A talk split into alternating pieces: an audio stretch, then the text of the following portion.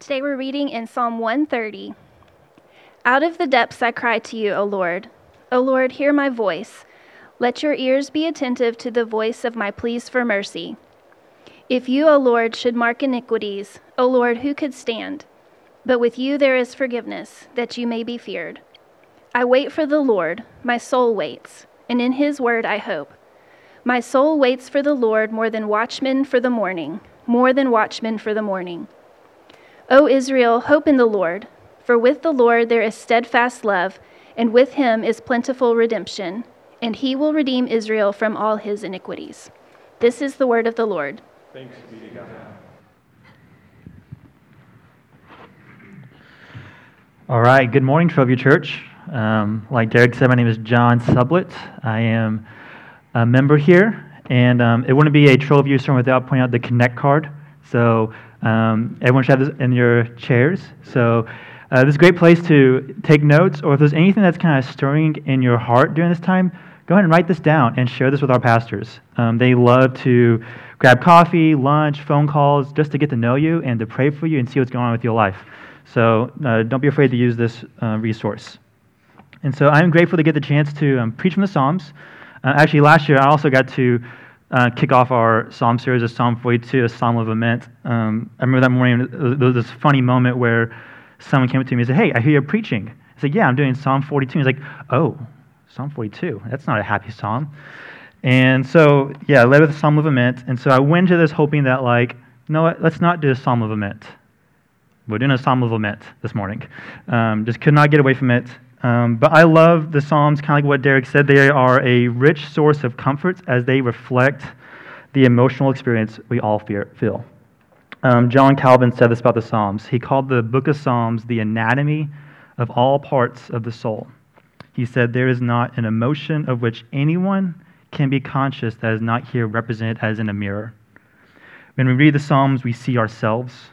We see our everyday experiences. The Psalms touch everybody from the stay-at-home mom to the single dude, from the family living paycheck to paycheck to the individual living surplus. It taps into the frustrated couple to the tired parents. The Psalms bring us together at the feet of Jesus and show us how to relate to God amid a chaotic and ever-changing world. Now, if you have ever spent any time with me, you will find something that's very dear to my heart, very clearly. And you're about to find out if you want to get to know me based off this. I'm a big fan of the show The Office. I love it. In college, my roommates, we would just have it on. It would just be on in the background. This was before Netflix had that feature where it would like stop and ask you, do you want to keep watching? So The Office just played. It just played nonstop, like background music. So it just kind of seeped into my subconscious.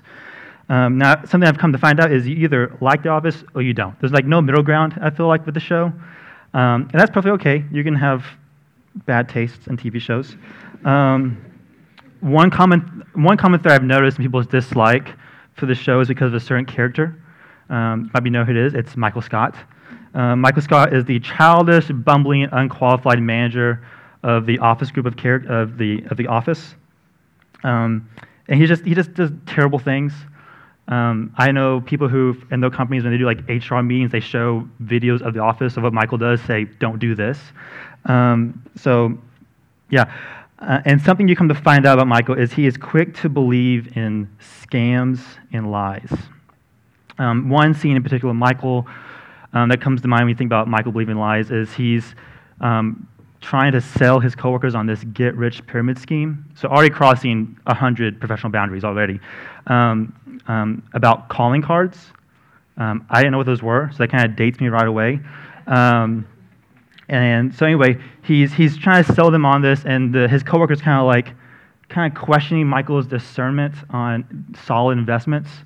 And you come to find out that Michael at one time, he invested in somebody who claimed to be the son of the deposed king of Nigeria via email.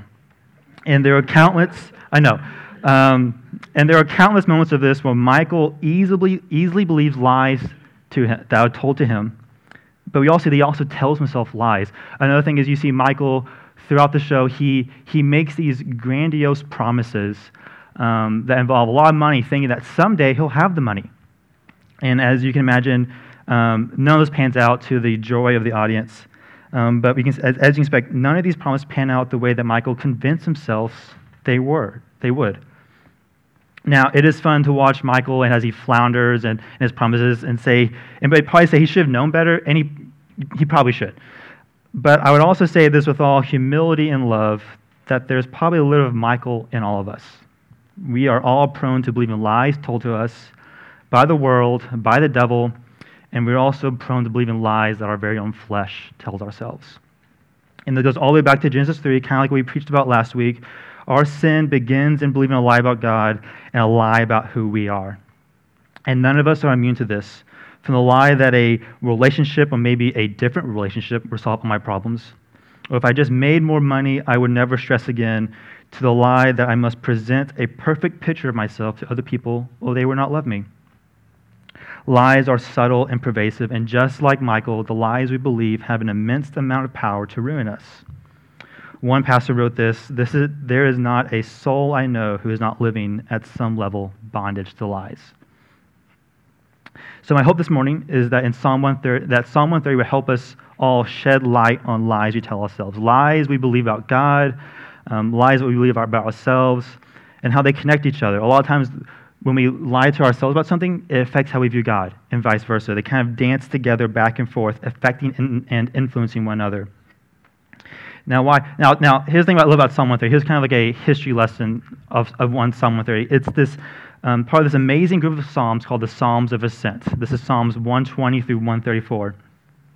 And tradition tells us that every year, the Jewish people would travel from their homes to Jerusalem for festivals. And there would be entire families and sometimes entire towns traveling together on this uphill journey to Jerusalem, because, in case you know, Jerusalem was built on a hill. It was the highest point in Israel, and so everybody walked up the hill together.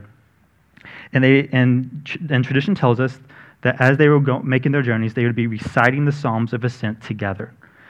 This is quite different than my own family vacations. When we traveled, we listened to the Beach Boys and Disney's Greatest Hits. These psalms cover all parts of life, from persecution to the need of community, from seasons of happiness to seasons of deep sadness. They talk about the goodness of God to the mystery of his providence. And most of all, they have something to say about how we should view God and how we should view ourselves.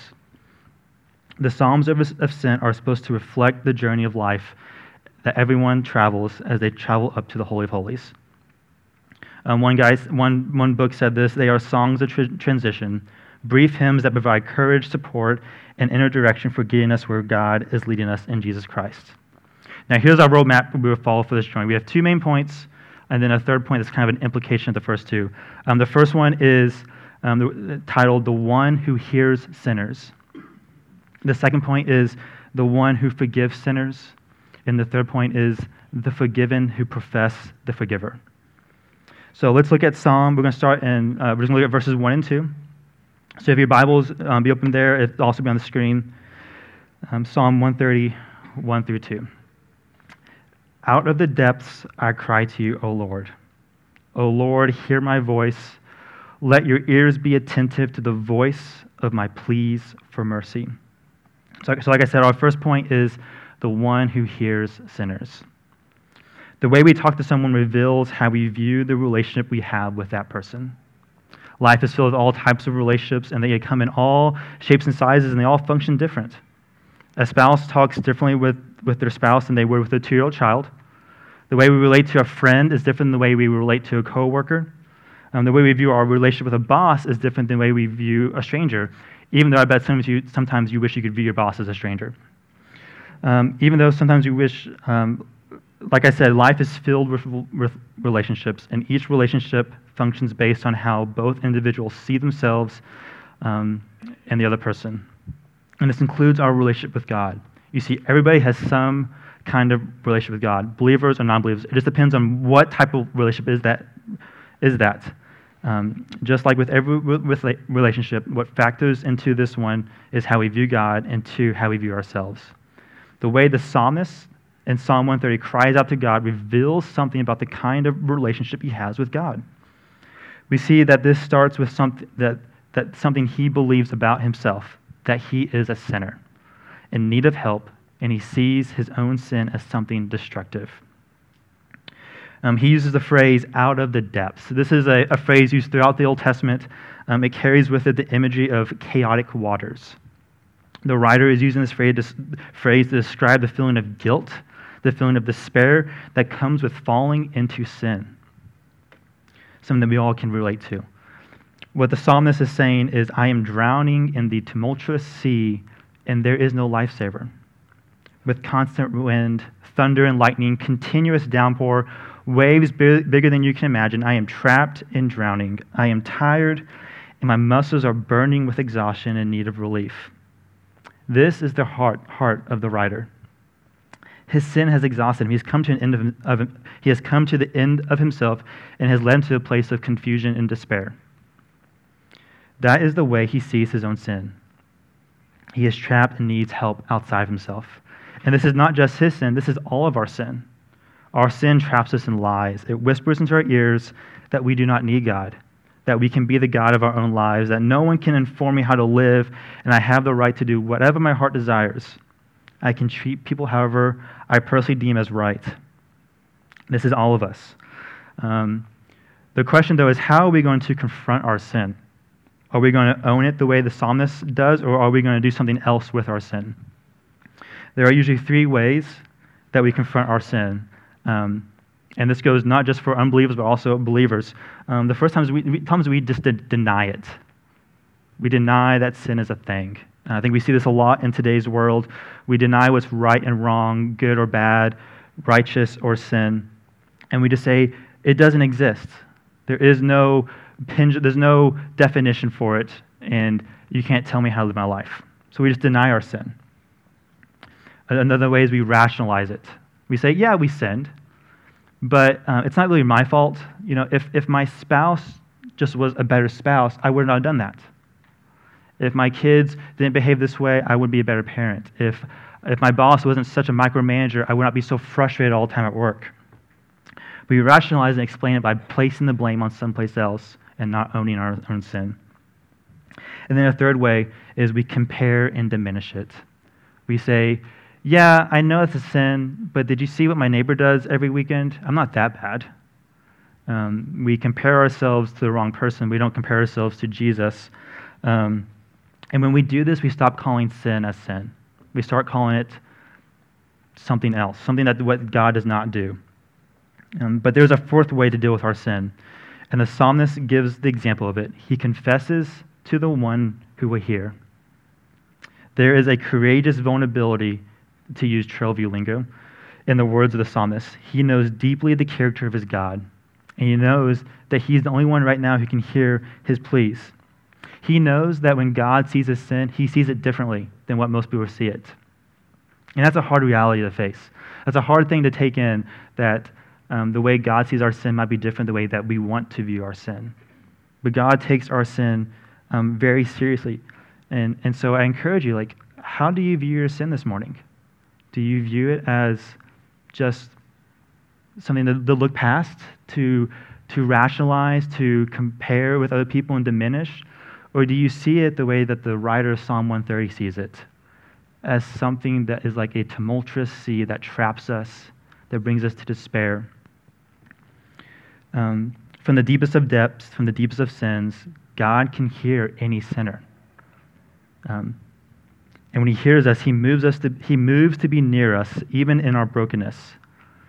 When we believe that God can hear and is near to the brokenhearted, we can trust that he will deal mercifully with us. That first takes us acknowledging that our sin is sin.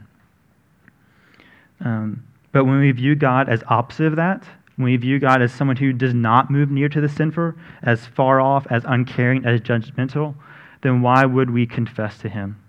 Why would we want to talk to a God like this? We go out of way to avoid people like this in our lives. We all know that coworker that as they walk to our desk, we kind of hold our breath because we know like they're kind of harsh, kind of cold. God's not like that. When he looks at you in your sin, he does not see you as an impossible project. He sees you as his creation in need of help. When we think that God is seeking perfection out of us, it makes it hard to confess to him. So I want you to hear this morning. God is not looking for a perfect people. He is looking for a confessing people. I'll say that again. God is not looking for a perfect people. He is looking for a confessing people. Because it is the confessors, the people who own their sin as sin, who confess it to God. It's those people, not the self-proclaimed perfect people, that truly know the heart of God. They see him as merciful. As one writer puts it, sees God as someone who shows forgiveness because it is a habit of his. Mercy and forgiveness are a habit of God.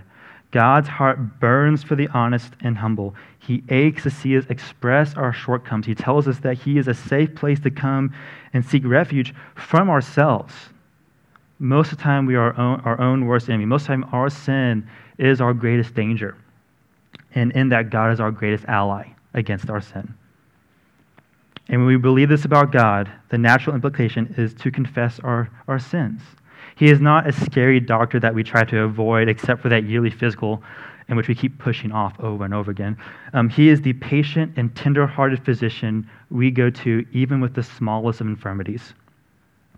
See, the world tells the lie that we must keep all this hidden. The psalmist exemplifies something completely different. Dietrich Bonhoeffer, if you know, he was a German pastor and theologian during World War II, and kind of calling out the sin that was going on at the time. He says this about sin and confession. Sin demands to have a man by himself. It withdraws him from community. The more isolated a person is, the more destructive will be the power of sin over him. Sin wants to remain unknown. It shuns the light. In the darkness of the unexpressed, it poisons the whole being of a person. Like the psalm, we must recover the spiritual practice of confession. Confession is the spiritual practice of bringing what was dark into the light so that what is true may enter and change who we are. And I'm preaching to myself as this. As I was preparing for this, I could see the many ways that I deny, rationalize, and compare my own sin. And when I do this, I am robbing myself of something beautiful. I am robbing myself of experiencing the genuine and life-changing relationship that God so desperately wants for me and all of us in the room. Now, I'm not saying you must confess your sins so that God will love you. That is not how that works. That would make confession a work and not an aspect of being in relationship with God. But I am saying is that we might need to ask ourselves why we do not confess, or why do we stop confessing? What are we believing and listening to that makes us hinder our relationship with God by not taking our sin more serious? The truth is that God takes our sin very seriously. Because he takes it so seriously, he is always available when we cry out to him. He is a father who does not mind being pestered. He is overjoyed when we trust him enough to come to him with our failures. But he just does not listen and have a merciful ear to our pleas. That is just the beginning. You see, when we confess to God, we are not just confessing to someone who just wants to hear us out. We are confessing to someone who has the power to actually do something about our sin. He has the power to forgive. If you have your study Bible open, let's look at the next couple of verses, Psalm 133 through 6. If you, O Lord, should mark iniquities, O Lord, who could stand? But with you there is forgiveness, that you may be feared. I wait for the Lord, my soul waits, and in his word I hope. My soul waits for the Lord, more than watchmen for the morning. So the first point was the one who hears sinners. The second point is the one who forgives sinners. This section starts off with the psalmist kind of asking this hypothetical question. He asks, if you, O Lord, should mark your iniquities, O Lord, who could stand? Could I stand against the judgment of God if he would count my sins against me? What would I do? Could all my money buy me the status I need to overcome this judgment? Or about how could I outsmart God? Or could I just say, like, I'm well-liked among my family, my church? Or could I say, look at all the good things I do, Lord? No, all of that would be insufficient. However, the psalmist points out that there is a great forgiveness in God. There was a plethora of forgiveness. Like I already said, forgiveness is a habit of God. He just does it. Just like how I naturally press the snooze button 20 times in the morning, God naturally forgives all those who come to him. That is just who he is. And this is not just Psalm 130 saying this. This is throughout the Bible. We see it in Genesis 3 with the first sin. We see it when the Israelites throughout the Old Testament continually disobey God. We see it with individuals such as David, who committed sins that destroyed many lives, but yet God forgave him, counted him as someone after his own heart. We see it in the New Testament with writers like Paul, who says in Ephesians 2, sin, there is forgiveness of trespasses. And most of all, we see it in Jesus, the agent by which our forgiveness is achieved. Jesus, who came and died on the cross so that we might have the forgiveness we do not deserve made readily for us. In this singular act of Jesus on the cross, we see the true heart of God more clearly than any place else in the Bible. He's putting on display who he is and saying, we have no excuse to say that he's uncaring by sending Jesus to die for us.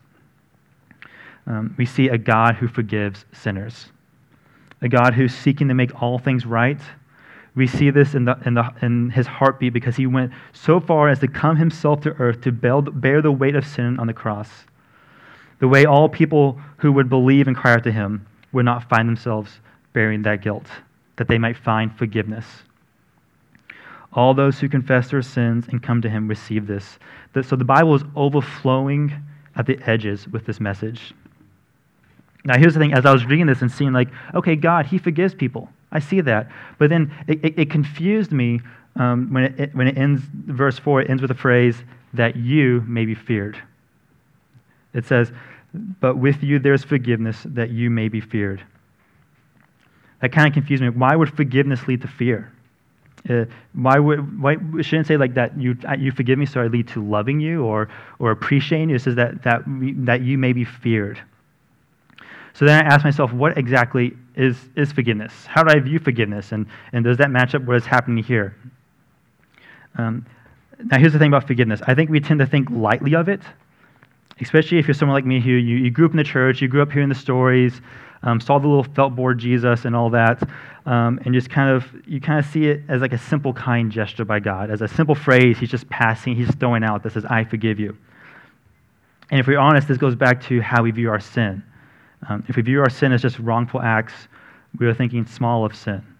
When in reality, sin is so much bigger and so much worse than just wrong acts. Sin is the universe-fracturing disease that runs through our entire being. And when we sin, see sin in this manner, we can see forgiveness not just as a kind gesture for God, not just a simple phrase that he says in passing. We see it as an extremely powerful act. We can see it as this universe-reforming power move by God. The fact that God can forgive sins shows just how powerful he is. And when we start seeing this, we start seeing God as who he is, as a powerful God. He's not weak. He has the power to bring what was dead to life, to raise the brokenhearted. Forgiveness is a mighty act.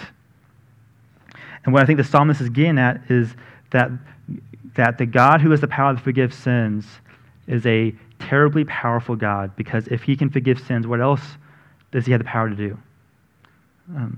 Jesus himself helps, and there's a story in Luke. You can turn Luke 5, it would be in verses 17 to 26, or it would be on the screen. Tells the story of Jesus healing the paralytic. And it says, on one of those days, as he was teaching, Pharisees and teachers of the law were sitting there who had come from every village of Galilee and Judea and from Jerusalem. And the power of the Lord was with him to heal. And behold, some men were bringing on a bed a man who was paralyzed, and they were seeking to bring him in and lay him before Jesus. But finding no way to bring him in because of the crowd, they went up on the roof and let him down with his bed through the tiles into the midst before Jesus. And we saw their faith. He said, man, your sins are forgiven. And the scribes and the Pharisees began to question, saying, who is this who speaks blasphemies? Who can forgive sins but God alone? When Jesus perceived their thoughts, he answered them, why do you question your hearts? Which is easier to say, your sins are forgiven you, or to say, rise and walk, but that you may know that the Son of Man has authority on earth to forgive sins. He said to the man who was paralyzed, I say to you, rise, pick up your bed, and go home. And immediately he rose up before them and picked up what he had been lying on and went home, glorifying God. And amazement seized them all, and they glorified God, and they were filled with awe, saying, we have seen extraordinary things today. We see Jesus playing out what the psalmist is writing in Psalm 130, that Jesus is saying, like, you think the bigger deal, the more powerful thing would be healing this man's legs. But really the more powerful thing to do is to forgive sins. It reorients how we view it.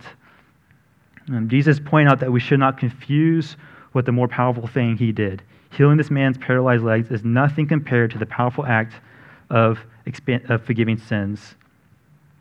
So if you do not know God this morning, know that when someone confesses their sins and believes in Jesus, there is a mighty act happening. It's not passive. It is extremely active by God. A relationship that was forever severed is forever reconnected.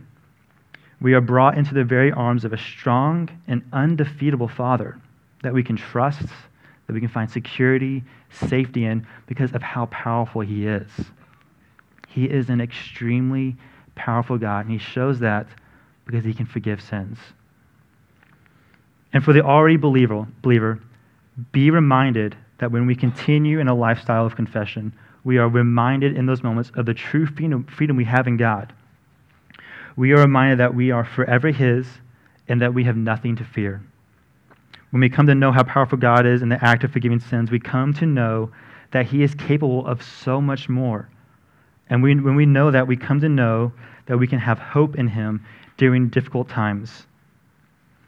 We know that when life goes ways that we did not imagine it to go, we know that God is for us because he can forgive sins, because he sent Jesus. We know that he has our backs. We believe that he will always come through for us in the end. Then the next two, 5 and 6, it says, I wait for the Lord, my soul waits, and in his word I hope.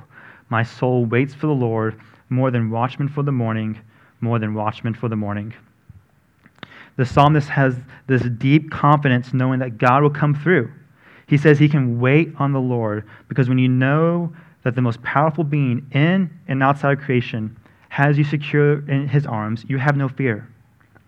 When he says that he loves us and he is faithful, we can bank on the truth that no matter what happens, no matter what hardship comes, no matter what curveballs life throws at us, we can trust him.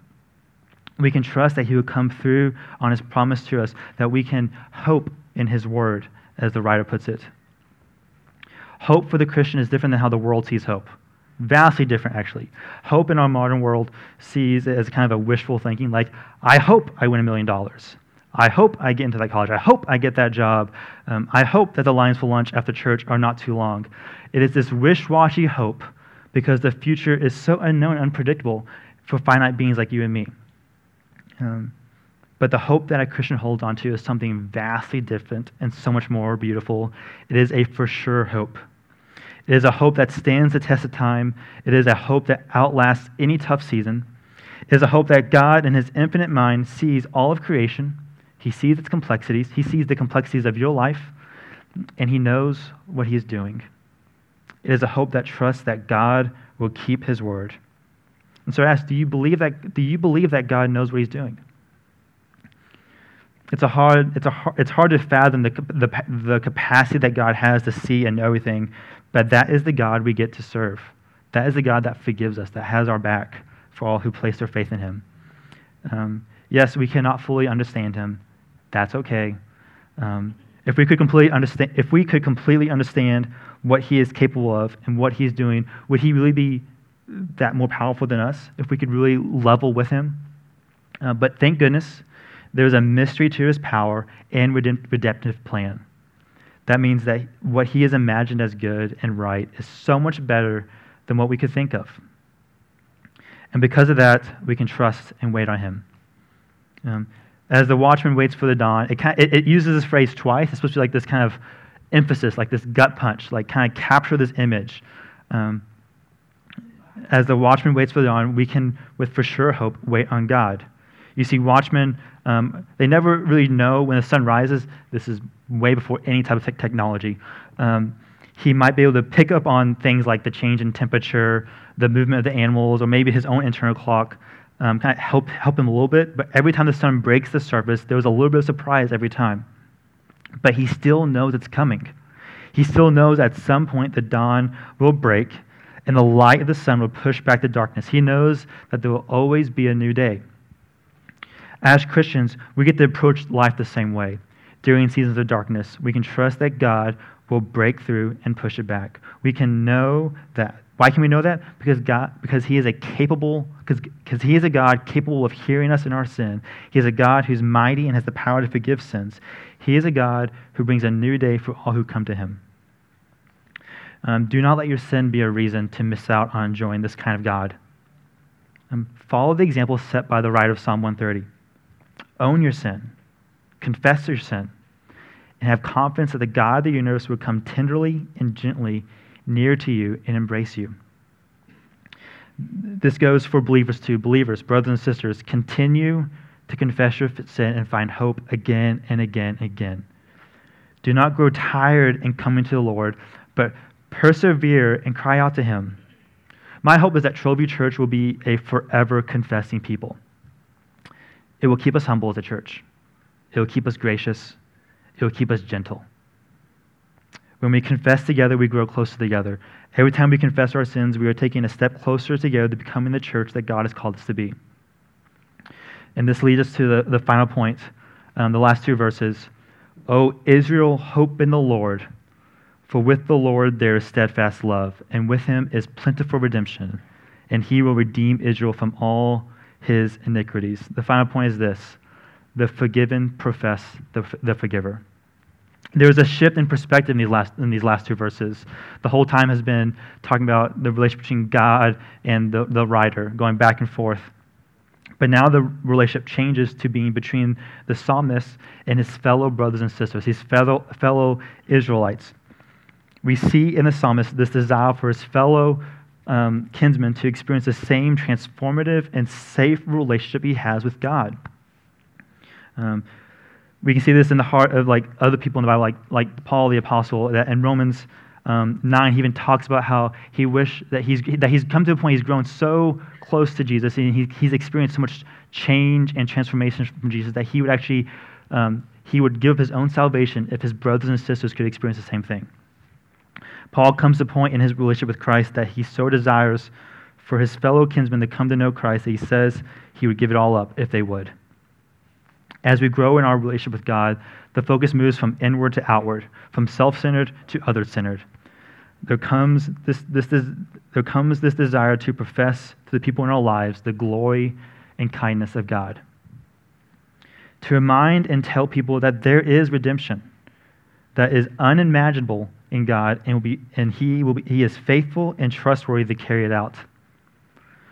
But the lie we believe in is this, that we must be perfect Christians to do this. There is a temptation as we grow in Christ to hide our sins. It's a weird thing, but it happens to all of us. And we start believing that we must put on the Instagram filter so that people would believe in Jesus. But that's not what needs to happen. Like I said, God is not looking for a perfect people. He is looking for a professing people. And the psalmist and the Apostle Paul show us that it isn't our perfection, but our honest brokenheartedness that the world needs to see. The psalmist began Psalm 130 by saying, I am a sinner stuck in my sin and I need help. Paul, throughout his letters, highlights his own failings and shortcomings, because what the world needs to know isn't that the church is perfect, but that we are just as lost, except the difference is that we have a God who is perfect. When we hide our sin from the world, what we were saying is, we are perfect, so you should come to us. But when we own our failings, when we confess our sins, what we get to say is this: I am just as messed up, so let me show you the way to the one who can do something about it. We get to be the guide instead of the destination. Let's be a people who does not give into the cultural lie that we have to be perfect. May we, by the work of the Spirit, shed that that lie this morning. May we know that there is a deep and rich forgiveness from a mighty and tender God. When God has freely given his approval to you, what else do you need? And do you know that this morning? Do you know that God has looked on you, for all who have placed their faith in him, has looked on you and said, I give my approval to you because of what Jesus has done? That God has looked on those who have placed their faith in Jesus and freely, open-handed, given his approval to you. And yes, he does see your shortcomings. He does see your anger, your short-temperedness. He sees your lust, your gossip, your selfishness, yet he has freely chosen to love you because of Jesus. So may this be a morning we run to him. May this be a morning that we unselfishly own our sin and choose to believe that God can hear us, that God is powerful.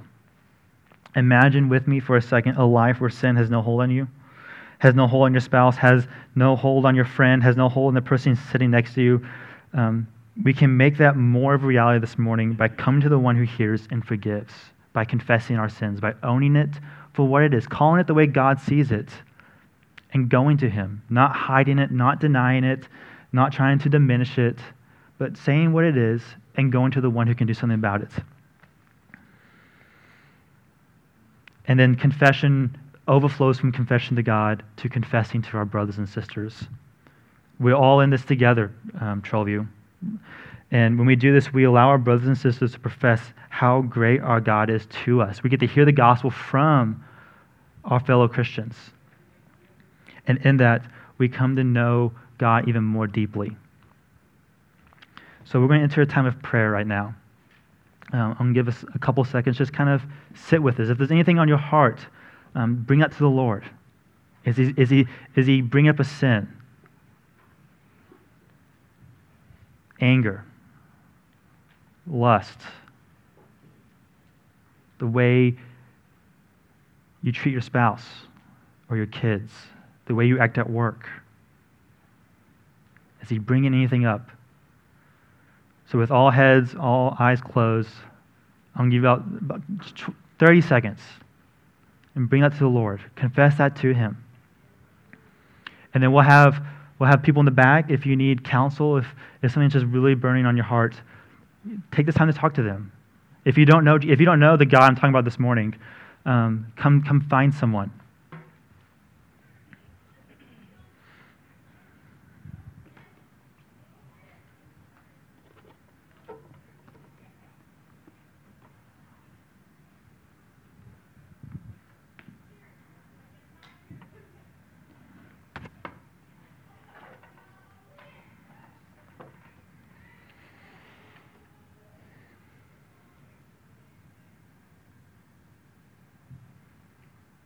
Father, we praise you that you are the one who hears, that you're the one who forgives, that you are a strong and mighty God. And so, Father, I pray that your Spirit would move among us, that it would bring confession and repentance today, that people would find freedom from sin, that they would see you for who you are, as this loving, merciful, and forgiving God. Father, I pray this all in your Son's name. Amen.